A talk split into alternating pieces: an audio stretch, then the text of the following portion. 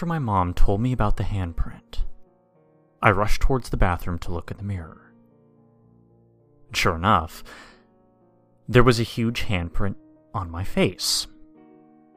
I put my own hand over it just to be sure I didn't smack myself accidentally from that god-awful nightmare. But no, it was too big to be mine. I stood there in disbelief.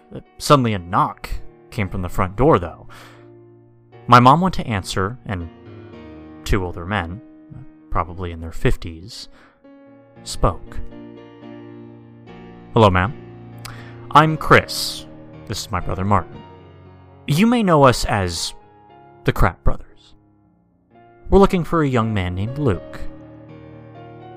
Now, the thing about my mom is that she was always a little too overprotective, even nowadays. "Why are you looking for my son?" she said with a stern look and sour voice. "We think he's in danger," they simply responded. I then ran up to them and asked, "What do you mean by danger?" The brothers looked at me, staring at the handprint on my face.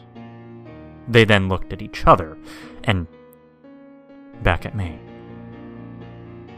They asked worryingly, "Has Zoboomafoo come back already?" I was stunned. How did they know? "Did you do this to my son?" my mom said, sounding very pissed off. Martin said no, but that they know who did, and that we don't have much time if he's back. "What do you mean?" I asked. And then it hit me. They knew about my childhood nightmares. Did they also know why Zoboomafoo chose to haunt my dreams? Chris spoke nervously. "We will tell you everything, Luke. But first, I need you to explain to your mother to calm down." I obliged and told my mother that I'd take care of this. She agreed reluctantly and went back to preparing Thanksgiving dinner. Martin then started to explain. 22 years ago, PBS hired us to create a show for their children's block, PBS Kids. They gave us a lemur named Jovian. However, we didn't think the name Jovian would stick with kids. Most people don't know that, actually. So, we attempted to come up with a name to call him for the show, but we came up blank. Until, that is, we decided to take a walk in the woods one day. Chris suddenly fell down what looked like a trapdoor.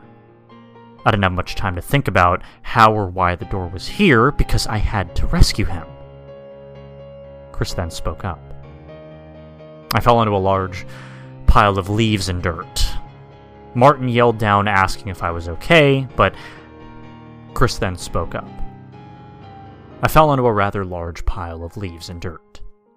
Martin yelled down, asking if I was okay, and I yelled back, saying that I was. He said he was going to find some help, so I decided to explore a little bit.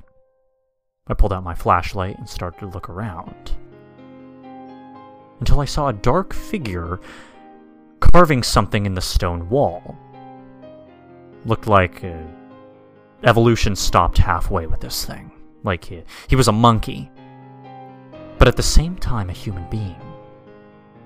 He gave me a smile the way a chimpanzee does if you give him a banana. It then climbed on a vine and went off, and I was disturbed greatly, but also curious about what was drawn or written on the wall. I gathered as much courage as I could and saw that it was written in, surprisingly, modern-day English. I thought that was odd, since it seemed like it didn't know any communication skills. But I digress. It read the name Zoboomafoo. My fear suddenly turned into excitement. This was the name we were looking for. After Martin got me out, I told him about what had happened. At first, he didn't believe me, but he liked the name Zoboomafoo as well. We got back to the studio a few days later, we pitched the idea, and PBS loved it. especially the puppet that I made. And yes, I made the Zoboomafoo puppet. No one knows that either. And things were going great until 2003, when a security guard noticed the Zoboomafoo puppet was missing. Then it appeared the next day. This process kept happening until the show ended. And that was when Jovian acted extremely bizarre. Martin spoke. It said your name. Well, actually screamed your name. As in, it spoke to us. At this point, I was more terrified than ever. You heard how Jovian died due to kidney failure, right? I nodded. That's not what happened at all. Truth be told, he just burst out the window, running like a person. We couldn't explain it to the media without sounding crazy, so we came up with that lie. I finally asked, why does he come after me? Because you fear him, Chris responded. He's been wanting someone to fear him. You see, Zoboomafoo, Jovian, whatever the hell you want to call him, he isn't a lemur. He's a demon. A strange voice came from behind me. It was Zoboomafoo, standing on two legs, his toothy smile and bright yellow eyes staring down at me.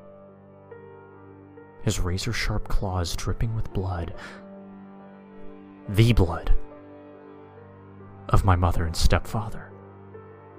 Their lifeless corpses behind this monstrosity. This unholy abomination. The thing that everyone laughed at me for being so afraid of was worth all the fear. You may be wondering what happens next. Well, I gave in to the fear. And now me and Zoboomafoo are one.